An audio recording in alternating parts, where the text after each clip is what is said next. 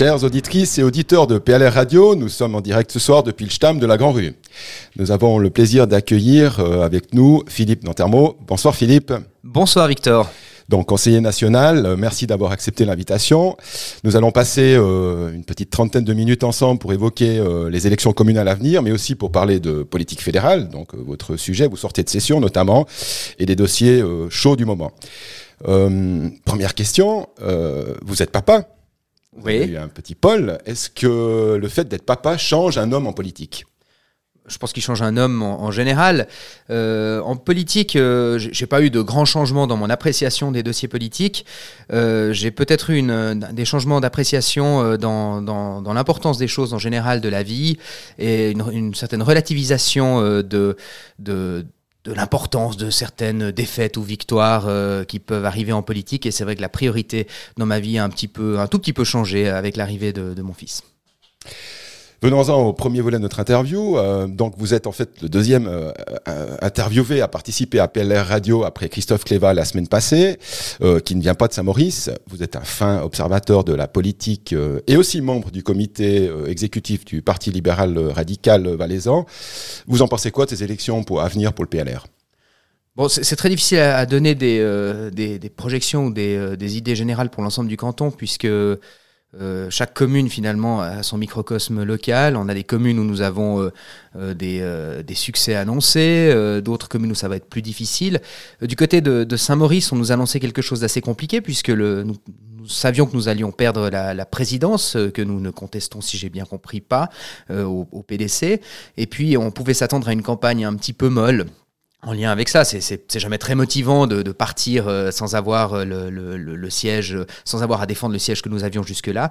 Et c'est tout l'inverse que l'on voit grâce à un, un, parti très motivé, euh, ne serait-ce que ce PLR radio qu'on voit depuis le début de la campagne et qui donne des idées pour les, les prochaines campagnes, montre qu'en fait on peut, on peut concevoir que dans, un, dans une configuration politique, euh, on n'a pas les forces euh, cette fois-ci pour prendre la présidence et malgré tout, euh, tout mettre dans la bataille, présenter des candidats d'excellente qualité et puis, je pense, à la fin, avoir quand même ce qu'on appellera une victoire, quand bien même la présidence de la commune de Saint-Maurice ne sera plus PLR. Nous aurons d'autres victoires à Saint-Maurice et je m'en réjouis vous le, geek de la politique, puisque vous aviez euh, fait beaucoup vos campagnes sur euh, Facebook et Twitter. Vous en pensez quoi concrètement de, cette idée de, de radio euh, politique, qui est une première en tout cas en Suisse romande et, et vraisemblablement aussi une première au niveau national?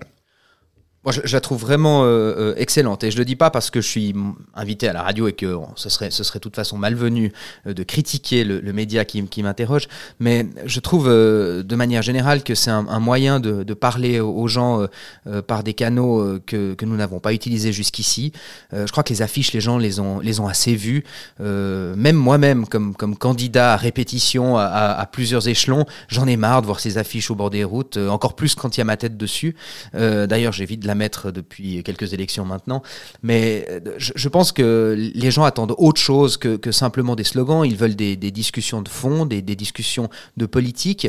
Les Suisses euh, ont l'habitude de voter à, multiples reprises chaque année et, donc ils sont prêts aussi à avoir des débats un petit peu plus complexes que simplement des débats qui s'arrêtent à, euh, à, des belles images et à deux trois, deux, trois phrases. Et pour cela, un média comme celui que vous avez mis sur pied, à mon avis, est tout à fait approprié. Et j'espère qu'il ira au-delà de, des simples élections communales et que nous pourrons pourront l'utiliser peut-être euh, sur le plan cantonal l'année prochaine alors, on l'a déjà évoqué une ou deux fois dans des interviews précédentes. Euh, on dit aussi que la politique au niveau euh, communal n'est pas très importante et que ce sont surtout les personnalités qui font la différence.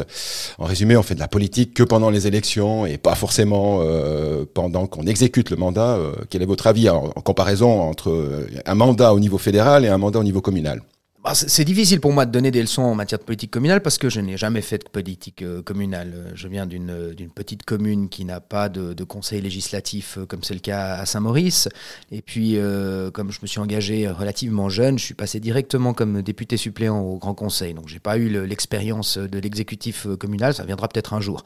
Mais vu de l'extérieur, j'ai pas le sentiment que pendant les quatre ans, les, élus euh, euh, communaux euh, laissent complètement de côté la, politique. Alors c'est vrai qu'il y a des dossiers qui, qui, se révèlent être de la simple gestion, même si elle n'a rien de simple en général, mais il y a aussi des, des, des, dossiers qui sont des dossiers éminemment politiques où les gens doivent mettre en avant des, valeurs.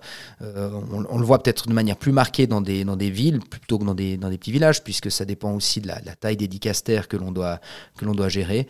Euh, je crois que c'est une question en fait qui s'adresse principalement à des gens qui ont une expérience communale plus qu'à moi qui, en tout cas en la matière, n'a pas grand-chose d'intéressant à apporter. Bah, vous êtes quand même le numéro 2 du Parti libéral radical suisse, puisque vous êtes vice-président, euh, aux côtés de Petra Gussi, présidente, et Andrea Caroni, aussi vice-président, si je ne me trompe pas. Euh, comment des gens dans une élection communale peuvent intégrer des valeurs défendues par le PLR au niveau suisse ou même au niveau cantonal? On, a d'abord un programme au niveau fédéral qui se qui se décline aussi dans sa mise en œuvre au niveau euh, local. Euh, je, pense à, quelques, quelques éléments dont on a débattu ces derniers mois, mais vous, prenez par exemple le, programme euh, sur les questions écologiques du Parti libéral radical, il s'appuie énormément sur les actions locales. Et d'ailleurs, contrairement à ce que disent les, les, mouvements écologistes, le PLR a fait énormément pour l'environnement ces dernières années, notamment parce que nous sommes le parti le plus représenté dans les exécutifs communaux, et c'est d'abord dans les exécutifs communaux qu'on peut faire quelque chose d'utile pour euh, avoir un environnement sain. On peut parler aussi de la politique familiale. On en a, débattu le week-end passé en mettant sous toi, par exemple, un congé paternité de deux semaines. C'est bien sympathique, un congé paternité de deux semaines, mais les enfants, du moins la petite expérience que j'en ai euh, aujourd'hui, euh, ça dure au-delà de ces deux premières semaines de vie. Et pour la suite, on a besoin, par exemple, de crèches qui sont performantes. Et les crèches, on les met pas en place sur le plan fédéral. Et évidemment, que l'on soit socialiste, démocrate chrétien, UDC ou PLR, nous n'avons pas la même approche du rôle de la crèche. Et euh, c'est pour ça que je pense qu'un libéral radical euh, est toujours libéral radical quand bien même il est élu à l'échelon communal. Euh, venons-en un peu au travail au niveau fédéral et à son fonctionnement. Donc, résumer le Conseil national, bon, je fais abstraction de, de la Chambre des États, mais résumer, est-ce que le Parlement fédéral, est-ce que c'est un Conseil général en plus grand? Oui, tout à fait. Et c'est le, le, principe de la démocratie euh, suisse. Chaque euh, échelon a, ses propres compétences. Alors évidemment, on ne traite pas les mêmes dossiers sur le plan fédéral que sur le plan communal. Ce pas des dossiers qui sont moins importants, c'est des dossiers qui sont différents. Euh, pour beaucoup de gens d'ailleurs, les dossiers traités sur le plan communal ont beaucoup plus d'importance que ceux qui sont traités sur le plan fédéral, je peux les comprendre. Euh, mais le, fonctionnement euh, d'un Parlement, à part qu'on a nos, propres règles euh, qui sont pas forcément meilleures, mais le, principe même, fondamental d'un Parlement est le même. Et ce que nous faisons à Berne, eh bien, c'est absolument comparable dans, son essence à ce qui se fait sur, le Conseil général de Saint-Maurice. Vous me corrigez, vous avez quatre sessions par année, c'est juste de trois semaines ou trois sessions? Alors c'est quatre sessions de, trois semaines, plus il peut y avoir des sessions extraordinaires. Nous en avons une à la fin du mois d'octobre pour rattraper le, retard et le, les travaux qui sont accumulés en lien avec le Covid. Euh, comment ça se passe Est-ce que ça demande beaucoup de temps? Comment ça se passe au niveau de la préparation? Est-ce est-ce qu'il y a des milliers, des milliers de pages à lire? En tout cas, j'imagine plus qu'au Grand Conseil. Est-ce que vous lisez tous les documents? Euh, Vous avez pris des cours de lecture rapide? J'ai posé la même question à Christophe Cléva la semaine passée. Oh, c'est impossible de, tout lire. Faut être faut être conscient de, de cela. Ça l'était déjà au Grand Conseil. Euh, bon, d'abord, ça s'arrête jamais. La machine, elle s'arrête un petit peu pendant l'été, mais sinon, en dehors de ça, elle ne s'arrête jamais parce qu'on a énormément de séances de commission en dehors euh, de, la session parlementaire. Euh, vendredi, nous avons terminé trois semaines de session très intensives. nous avons siégé quasiment tous les jours pendant trois semaines. Et alors, cette semaine, j'ai des commissions qui ne siègent pas, mais la semaine prochaine, j'ai quatre jours de commission sur cinq. Donc, ça, reprend quand même sur les chapeaux de roue immédiatement, ce qui fait que c'est pas toujours évident de, de concilier une activité professionnelle et la vie politique à côté. En ce qui concerne les dossiers, on s'appuie quand même sur, nos commissions et les gens qui sont dans les commissions. Euh, je suis dans la commission des affaires sociales et de la santé, dans la commission de gestion. J'ai un avis sur, tous les dossiers qui passent dans cette commission, évidemment. Là, je lis euh, en principe tous les documents qui, nous sont soumis. Euh, pour les autres, les autres commissions, on s'appuie à ce moment-là sur les commissaires et qui deviennent par la force des choses experts dans leur matière le, grand public a qu'une vue partielle en fait de ce que vous faites au Conseil national, même si c'est beaucoup plus médiatisé qu'un Parlement cantonal ou qu'un Conseil général. Euh, mais vous estimez à combien, le, disons, la publicité faite par les médias en général par rapport à votre temps de travail? Est-ce que c'est tout est couvert ou il y a beaucoup d'aspects obscurs qui ne sont pas forcément euh, vus par le grand public ou alors relayés dans les médias? Il y, a très peu qui est couvert en réalité. Euh, je, je, pense pas que c'est forcément un mal. Les gens, s'en lasseraient s'ils, devaient suivre l'entier du, travail que nous faisons. Ils ont la possibilité de le faire. Tout est disponible sur Internet notamment. Ils peuvent venir assister aux sessions. Euh, mais euh, il y a très peu qui est couvert. J'ai été assez surpris par l'attitude du Nouvelliste, notamment pendant cette dernière session, qui n'a quasiment pas couvert la session, estimant, d'après ce que j'ai compris, que les sujets traités ne concernaient pas les Valaisans. C'est étonnant, on a quand même traité la loi sur le coronavirus. Me semble que le coronavirus peut toucher aussi les Valaisans. On a traité de primes d'assurance maladie. Il semble que les Valaisans payent aussi des primes d'assurance maladie. C'est vrai qu'on n'a pas parlé de, de, loi sur la chasse. Alors bon, c'est important la loi sur la chasse, mais tous les Valaisans ne chassent pas. Et c'est pas le seul sujet qui concerne euh, les citoyens de notre canton.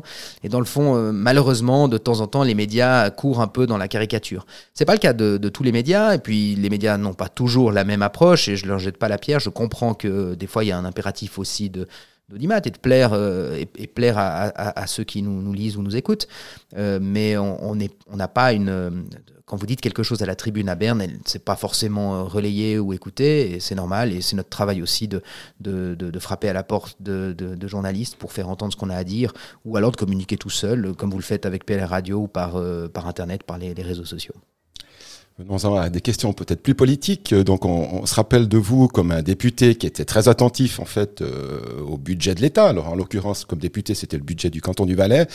Euh, en 2010, euh, les comptes de l'État du Valais, c'était grosso modo 3 milliards. En 2020, c'est 1 milliard de plus, c'est 4 milliards. Donc, grosso modo, une, augmentation de 33% du budget du Terre du Valais. La population, population de 2010 a aujourd'hui augmenté de 13%, donc on est passé de 307 000 habitants à 345 000. Et puis le revenu moyen valaisan a stagné 54 55 000 francs. Euh, est-ce que l'État en général, alors je ne parle pas forcément d'une question précise par rapport au Grand Conseil, puisque vous n'êtes plus député, mais est-ce que l'État vit en dessus de ses moyens et qu'est-ce qu'on pourrait faire là-dessus pour éventuellement euh, freiner ce que vous aviez à l'époque appelé une expansion incontrôlée de l'État? Je continue à croire que sur le plan cantonal, il y a une expansion qui est, qui est totalement incontrôlée. Et le, le, problème que l'on voit, c'est que quand nous avons des crises comme celle du coronavirus, au moment où, nous aurions besoin d'avoir des ressources à disposition, malgré le fait que l'État n'a jamais été aussi riche qu'aujourd'hui, eh bien, nous en avons quasiment pas. Euh, ce qui est inquiétant, c'est que les, les tâches de l'État sont infinies, les besoins sont infinis, on en rajoute toujours une couche. Au niveau fédéral, c'est un petit peu moins marqué. Euh, la, la, progression euh, quasiment inexistante en réalité hein, sur, des, sur des périodes similaires. L'État, il y a même des années où la, cote-part euh, fiscale euh, décroît, ce qui est plutôt une bonne nouvelle, parce que ça ne signifie pas que l'État ne doit pas assumer ses tâches, ou qu'il ne doit pas euh, progresser en même temps que, la, que, que, les richesses, mais il faut être conscient que si une année, 10% des richesses produites dans un pays sont utilisées par les collectivités publiques, et 10 ans plus tard, c'est 20% qui sont utilisés, eh bien la, la part qui reste aux citoyens de, fruit de leur travail a diminué d'autant. Et euh, on ne peut pas continuer comme ça de manière euh, indéfinie parce qu'on enlève aux citoyens simplement la motivation qu'ils ont pour aller travailler tous les jours. Euh, revenons aux élections, enfin aux élections, pardon, aux votations du week-end passé, notamment avec la loi sur la chasse. Donc, nous l'avons appris aujourd'hui que les organisations environnementales et les, les, groupes lobbyistes avaient mis plus de 2 millions dans la campagne. ça vous inspire quoi? C'est pas une immense surprise qu'autant d'argent ait été mis dans cette campagne. Euh, ce qui est intéressant, c'est de, constater que les milieux qui prônent la transparence à outrance euh, l'appliquent assez mal à eux-mêmes. Euh, lors de la dernière session parlementaire, nous nous sommes battus, les libéraux radicaux, pour avoir un compte-projet à l'initiative socialiste sur la transparence dans la, dans la vie politique. Nous étions d'accord pour avoir une transparence sur les, les dons aux partis politiques, mais nous demandions que les organisations non gouvernementales doivent aussi publier leurs comptes. Et là, tout à coup, la gauche n'a plus rien voulu. La gauche a s'est opposé au projet, a dit que c'était inadmissible de demander que les ONG publient leurs comptes, que cela n'avait rien à voir et que c'était ridicule comme demande, alors que dans le fond, on voit que, que toutes ces, ONG qui mettent des, dizaines de milliers de francs, des centaines, voire des millions de francs dans les campagnes, sont en réalité tout aussi mêlées à la politique que les partis, et euh, les, comptes intéresseraient tout autant le grand public. Et euh, ce qu'on voit avec cette campagne sur la chasse, euh, alors bon, je pense que la campagne était assez correcte, et dans le fond, bon, il, y eu, il y a eu des dérapages comme il y en a toujours, mais dans l'ensemble, on a pu avoir un, vrai débat de fond et le résultat était très serré. Il aurait pu aussi être serré dans l'autre sens. Mais, mais ce que l'on constate, c'est que contrairement à ce qu'on aimerait nous, nous, laisser croire très souvent, euh, les milieux plutôt environnementaux, les milieux de gauche ne sont pas forcément les plus démunis pour mener des campagnes. Vous avez parlé de transparence, donc en fait, euh, actuellement, alors au niveau fédéral, je ne sais pas, mais au niveau cantonal, il y a un projet de loi qui est mis en place pour que la publicité des comptes soit faite par les partis politiques et les dons de plus de 5000 francs. Euh, vous qui avez publié vos comptes l'année passée euh, lors des élections fédérales, ça vous inspire quoi? Ben, moi, je crois qu'il faut finir par accepter ces initiatives sur la transparence. De toute façon, elles sont dans l'air du temps, les gens vont l'accepter, et euh, il faut se mettre à la page de la transparence. Euh, dans le fond, très sincèrement, je pense que nous ne devrions pas adopter de règles en la matière et laisser les gens faire comme ils veulent, mais c'est un vœu pieux qui n'aboutira jamais. Il y a une volonté d'aller vers plus de réglementation en la matière, ma foi faisons-le et, voyons où ça mènera. Je constate une seule chose, ça fait deux campagnes que je publie sur mon site internet mes comptes euh, de manière complètement détaillée. Euh, personne n'en parle jamais, ça n'intéresse strictement personne. En fait, on veut la transparence pour la transparence, mais quand on l'a, on va même pas la consulter. À, Genève, ils ont, ils ont mis la même chose sous toi. Vous pouvez aller voir les, comptes des partis et puis c'est inscrit dans un registre. Je crois qu'aux dernières élections cantonales genevoises, il y a eu trois personnes qui sont allées voir les comptes et c'était pas des journalistes, c'était des, des, des, citoyens lambda qui sont allés voir les comptes et c'est tout. Donc bon, on, fait des lois et tout un ramdam pour pas grand-chose à la fin. Finalement, faisons là cette transparence et puis on se rendra compte qu'on a fait beaucoup de bruit pour pas grand-chose. Revenons aux votations du week-end passé. Euh, il y a eu cette modification de la loi fédérale sur l'impôt fédéral direct. Enfin, caché derrière, c'était la, la, réduction des primes pour les gardes d'enfants. Ça a été quand même une sacrée claque. Le, le, projet était quand même porté par le Parti libéral radical au niveau suisse. Euh, porté par le PDC au niveau suisse. Et soutenu par le Parti libéral. Oui, mais nous avions soutenu uniquement la partie concernant les, déductions des frais de garde d'enfants. Au Parlement, le PDC a absolument voulu intégrer la déduction forfaitaire. C'était un compromis dans l'ancien Parlement pour pouvoir faire une majorité. Et c'est pour ça que c'est le PDC qui a dû mener la campagne. Et le PDC n'a rien fait dans cette campagne. Et le résultat est là. On a perdu lourdement. Bon, ben, il faudra trouver autre chose. Il faudra revenir avec la déduction des frais de garde, qui est importante. Mais voilà. Mais bon, où est-ce que vous vouliez en venir? Comment on rebondit d'un échec C'est exactement comme la loi sur la chasse, c'est du 50-50, mais la loi n'a pas passé. Comment on va, comment on fait pour remettre l'ouvrage sur le métier et puis euh, trouver des compromis euh, par la suite? Mais il y a beaucoup à faire en matière de conciliation euh, vie professionnelle, vie familiale, et c'est clair que la déduction des frais de garde est impératif. Enfin, l'augmentation de la déduction des frais de garde. D'abord, il ne faut pas le faire seulement au niveau fédéral, il faudrait le faire aussi au niveau cantonal. Quand on pense qu'en Valais, c'est plafonné à 3000 francs, c'est indécent, alors qu'on sait très bien que les, les frais de garde d'un enfant, c'est beaucoup plus que 3000 francs.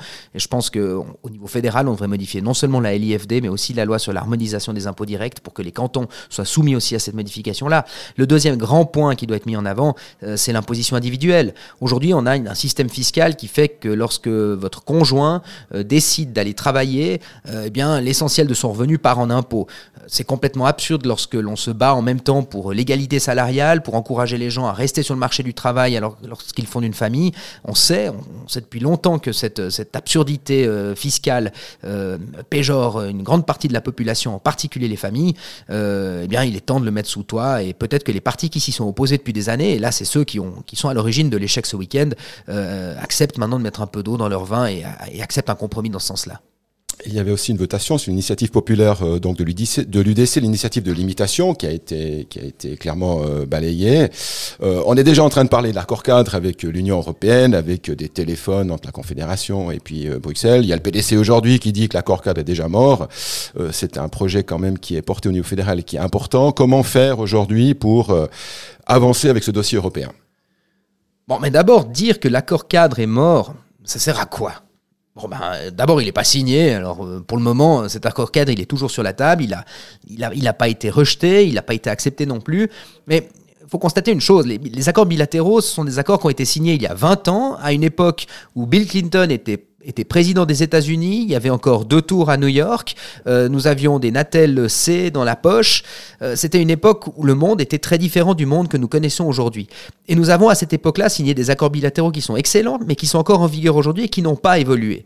Et si on veut mettre à jour ces accords pour qu'ils correspondent à une société qui a quand même un tout petit peu changé, et elle a énormément changé sur le plan économique pour la Suisse, par exemple entre deux, excusez-moi du peu, mais on a renoncé au secret bancaire, donc tout le volet fiscal qui n'était pas dans les accords bilatéraux en fait partie aujourd'hui. Depuis, euh, on a adopté une stratégie énergétique qui fait qu'on a besoin d'accords sur le, sur le domaine euh, énergétique. Depuis, euh, nous avons mis sous toit un certain nombre d'assurances sociales qui fait que lorsque des travailleurs européens viennent travailler en Suisse, on ne sait pas du tout comment les traiter sous l'angle du droit des assurances sociales. Enfin, c'est autant de domaines pour lesquels nous avons besoin d'une mise à jour du droit. Eh bien, les accords bilatéraux sont restés figés en 1998. Alors, accord cadre ou pas accord cadre, il va bien falloir trouver une solution pour faire avancer ces relations juridiques. On ne pourra pas attendre 2050 ou 2100 pour remettre en question le droit parce que le monde change et les accords bilatéraux, eux, euh, n'évoluent pas. Et ce que nous dit l'Union européenne, c'est qu'ils sont d'accord de, négocier de nouveaux accords, de modifier les accords existants à condition que le cadre législatif, donc les, manières de négocier, le, les, voies de recours en, cas de, conflit entre l'Union européenne et la Suisse, soient euh, clairement établies dans un nouvel accord. Qu'on appelle l'accord cadre. Euh, L'Union européenne dit que sans ça, ils ne sont pas d'accord de négocier, ils ne viennent pas à la table des négociations. C'est leur droit, nous avons aussi le droit de refuser d'aller à la table des négociations. Donc on voit bien que si l'on veut avancer, si on veut progresser, nous avons besoin de faire un accord cadre. Alors peut-être que l'accord qui est sur la table aujourd'hui n'est pas le bon, peut-être qu'il doit être précisé, peut-être qu'il doit être renégocié sous certains angles, mais on peut pas simplement dire euh, comme ça, un, peu fort à bras au bistrot, euh, ah l'accord cadre est mort, et puis, et puis quoi? Et après on se contente de dire ça? Et puis on continuera avec des accords qui bougent pas. D'abord, c'est irresponsable, et puis c'est pas très malin. Aujourd'hui, il faut plutôt se poser la question qu'est-ce qui ne va pas dans l'accord cadre comme il est aujourd'hui, quels sont les points qui doivent être négociés, quels sont les points qui doivent être précisés, quels sont les compromis que l'on peut trouver pour avancer? Parce que simplement dire non, c'est dire à une grande partie de notre économie, une grande partie des gens en Suisse, on ne s'inquiète pas du tout de savoir comment vous allez continuer à travailler, à vivre, à aller étudier, à aller voyager dans l'Union européenne. C'est prendre les gens pour des imbéciles. S'il n'y avait pas d'accord du tout. Alors s'il n'y a pas d'accord du tout, on va continuer à rester avec ces accords qui sont figés et euh, petit à petit, la Suisse euh, va, perdre les avantages qu'elle tire des accords bilatéraux. C'est ce qu'on appelle l'érosion des accords bilatéraux, c'est-à-dire qu'ils ont toujours la même substance, mais leur, leur champ d'application se réduit parce que le, monde évolue et là où le monde a changé, eh bien trouve, les accords existants ne trouvent plus, euh, plus d'application. c'est pour ça que de temps en temps, on, met à jour, par exemple, nos contrats de téléphone, notre contrat de bail, on le change un petit peu, parce que, parce que l'immeuble a changé, parce que la téléphonie a évolué, et puis là c'est la même manière. Nos relations avec l'Union européenne changent un petit peu, donc il faut revoir l'accord. Et on peut pas simplement croiser les doigts, les bras en disant, mais dans le fond, on veut, on veut aucun changement. On aimerait rester figé en 1998. Et c'est pas très étonnant que ce soit un parti qui s'appelle le Parti conservateur qui arrive à nous expliquer aujourd'hui qu'il faut rester là où nous en étions en 1998 et que le monde ne changera plus. Euh, revenons à la, session des chambres de la semaine passée, avec euh, il y avait plusieurs sujets assez intéressants, notamment euh, cette élection du juge Donzala. je rebondis sur l'élection du juge Donzala parce que la constituante, notamment la commission thématique numéro 9 qui s'occupe de la justice, propose, en fait, pour éviter ce, psychodrame vécu au niveau fédéral, que les juges cantonaux, notamment c'est une proposition, hein, que, que les juges cantonaux soient en fait élus à vie. Vous en pensez quoi? Bon, moi je suis, en fait, je suis là, sur ce point-là, je suis assez conservateur, par contre. Je pense que les institutions fonctionnent assez bien comme elles sont aujourd'hui. Et contrairement à ce qu'on dit, il n'y a pas eu de psychodrame, en fait, autour du juge Donzala. Je crois qu'il a fait le meilleur score de, de, sa vie à son élection. Les juges UDC ont fait un meilleur score euh, qu'il y a six ans lors de leur réélection. Et ça montre qu'en fait, le Parlement n'est pas prêt à, avaler n'importe quelle salade. Et on n'éjecte pas des juges euh, sous prétexte euh, qu'ils n'auraient pas voté exactement comme on attendait leur leur manière de, trancher au tribunal fédéral. Par contre, je pense qu'il est important qu'il y ait quand même une surveillance des juges. Les juges ne sont pas au-dessus des lois, les juges ne, sont pas des, citoyens euh, extraordinaires, ce sont des, citoyens qui reçoivent un, mandat du Parlement, qui doivent être surveillés dans leur activité. Et j'imagine que les juges sont aussi faillibles, et s'ils faillissent trop, euh, eh bien dans ces conditions-là, ils doivent pouvoir être éventuellement euh, sanctionnés et, même, dans certaines hypothèses, ne pas être élus, par exemple s'ils commettent euh, des infractions pénales. Euh, imaginez qu'un juge tout à coup arrête de travailler, cesse de, juger ou prenne beaucoup trop de temps, ou alors un juge sort complètement des clous de la loi. J'imaginais le, cas d'un juge qui tout à coup se mettrait à appliquer des peines qui n'existent plus en Suisse. Qu'est-ce que, qu'est-ce que, qu'est-ce que l'on ferait? Autre moment assez incroyable, c'est ces zadistes, donc euh, du, de cette expression française euh, avec ZAD, donc zadiste de zone à défendre. Donc ces mouvements écologistes qui qui est venu et qui a envahi la place fédérale pendant deux jours. On a tout entendu, pas mal de choses. On parlait de, de, de, de zones de non-droit, de zones aussi avec pas mal de, de, déchets, des choses. Vous avez vécu de l'intérieur, euh, vous en pensez quoi? Écoutez, c'était, je l'ai, je l'ai assez exprimé euh, sur Internet. Je pense que la démocratie est quelque chose de très difficile. Euh, on déteste perdre, j'ai détesté perdre ce week-end sur certains sujets, mais bon, ma foi, quand on est démocrate et qu'on fait de la politique, il faut accepter que de temps en temps, on n'est pas du côté de la majorité. Et les gens qui étaient sur la place fédérale n'admettent pas que, malgré toutes les manifestations qu'ils ont fait l'année dernière, eh bien, la majorité du Parlement euh, a entendu le, message concernant l'environnement, mais n'a pas accepté, n'a pas accédé à toutes les demandes euh, des mouvements écologistes. Et la semaine passée, nous avons adopté une loi sur le CO2 qui est une loi ambitieuse, qui prévoit de réduire par deux nos émissions de gaz à effet de serre d'ici 2030 et de les réduire à zéro d'ici 2050. Ce n'est pas rien, mais nous ne sommes pas d'accord d'aller à zéro d'ici 2030. Nous laisser plus que euh, environ 9 ans euh, pour supprimer complètement nos émissions de gaz à effet de serre comme ils le demandent. Le problème, c'est qu'ils font comme si nous n'avions pas entendu le message. Je ne sais pas s'ils nous considèrent comme idiots, mais euh, en réalité, nous l'avons entendu, nous en avons débattu. Ça a été un, long débat au Parlement. les, opinions ont pu s'exprimer. Les, gens ont vraiment fait valoir leur, avis. Et à la fin, nous avons tranché et nous avons décidé que nous préférions la, la variante 2030 pour moitié, 2050 pour le tout. Et si ces gens ne sont pas d'accord, ils peuvent lancer le référendum. Et le peuple tranchera. Mais la démocratie est quelque chose de difficile et à la fin, c'est la majorité qui gagne. Et puis si on n'est pas content, ma foi, il faut trouver un autre système que la démocratie, mais ce sera sans moi. Vous évoquez cette fameuse loi sur le, sur le CO2, donc elle a accouché euh, difficilement avec euh, cette, ce premier échec euh, au Parlement, ça fait, ça fait une année. Est-ce qu'elle est bien cette loi sur le CO2 Elle apporte vraiment quelque chose? Est-ce qu'on pourrait l'améliorer? Est-ce qu'il y aura une loi CO2 bis d'ici 2-3 ans? On peut, on peut améliorer, on peut améliorer toujours une loi. Elle n'est est pas parfaite, mais je crois qu'elle est quand même assez bien, assez bien ficelée. Euh, certains aspects me dérangent. Je ne comprendrai jamais pourquoi on s'entête à vouloir impérativement compenser les émissions de gaz à effet de serre, principalement en Suisse. Si le but, c'est vraiment de réduire les émissions de gaz à effet de serre il faut les compenser là où on peut être le plus efficace. Par exemple, quand on dit qu'il faut planter une forêt, on n'est pas obligé de la planter là où le mètre carré est le plus cher. On pourrait aller la planter euh, là où nous avons des mètres carrés moins chers, à l'étranger notamment, le surveillant bien. On pourrait même en planter davantage. Euh, si le but c'est de, capter du CO2, on atteindrait le même objectif avec euh, des moyens réduit ou alors avec les mêmes moyens atteindre plus d'objectifs. Mais bon, si on met de côté les, inconvénients de cette loi, les, nombreuses taxes qu'elle contient et qui ne me font évidemment pas extrêmement plaisir comme PLR, dans l'ensemble, elle, correspond à mon sens au vœu que la population a exprimé euh, l'année passée dans les urnes, c'est-à-dire que nous, nous donnions des réponses quand même responsables aux questions climatiques, que nous respections les accords de Paris que nous avons signés, que j'ai voté euh, personnellement, et euh, en fin de compte, elle est un, juste équilibre, le choix qui ne plaît à personne, donc probablement le bon, euh, comme on sait le faire à Berne, et qui nous permettra à la Suisse de continuer, comme nous l'avons fait ces 20 dernières années, à respecter nos engagements internationaux pour que le, monde ne court pas à sa perte. Et euh, c'est un assez bon signe, je pense, que à la fois l'UDC et Extinction Rebellion euh, annoncent qu'ils vont lancer le référendum contre cette loi. C'est peut-être le meilleur signe que c'est la bonne loi dernier dossier politique, les coûts de la santé. Donc on sait que vous êtes vraiment très attentif à, à ce dossier. Euh, depuis 2000, les primes ont augmenté de 130%, alors que le pouvoir d'achat et le, produit intérieur brut suisse, euh, c'est 20%. Euh, le Conseil fédéral a lancé un compte projet à l'initiative PDC pour la maîtrise, maîtrise des coûts, qui va être donc qui est mise en consultation jusqu'à la fin de l'année.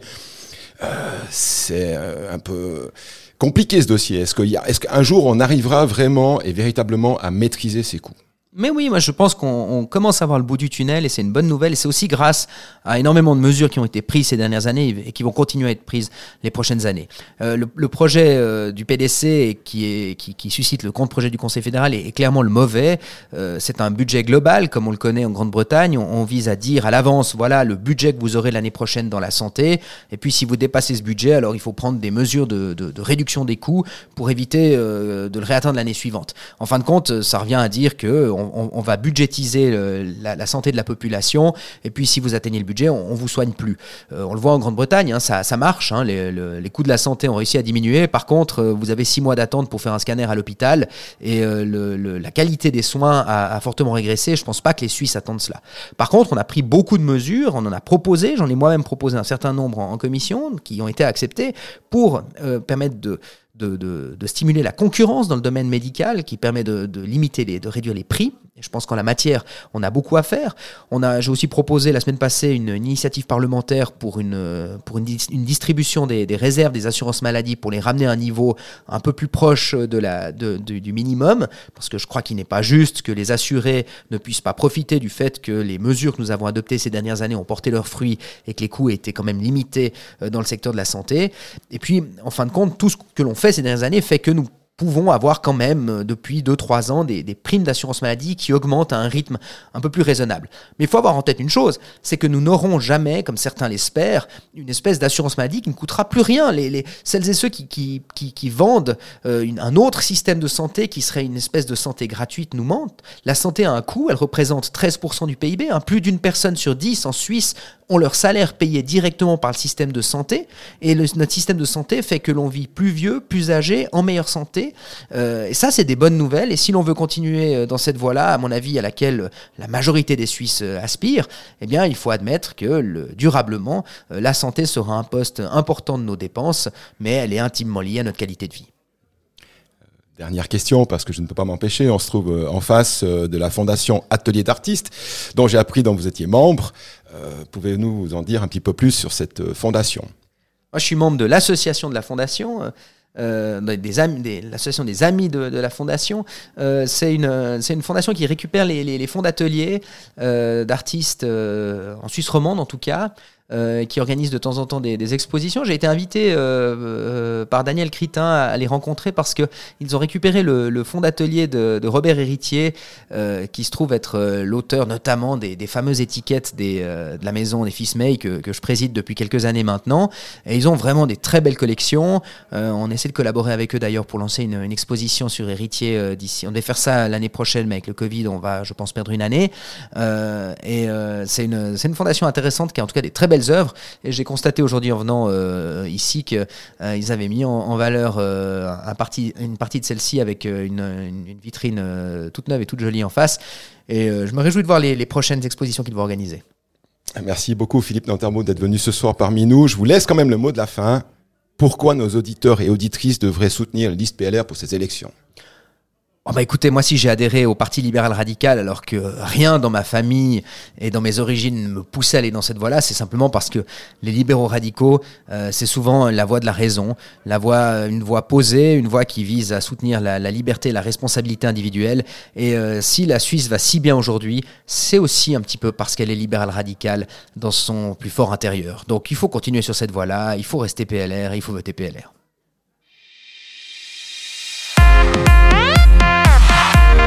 now.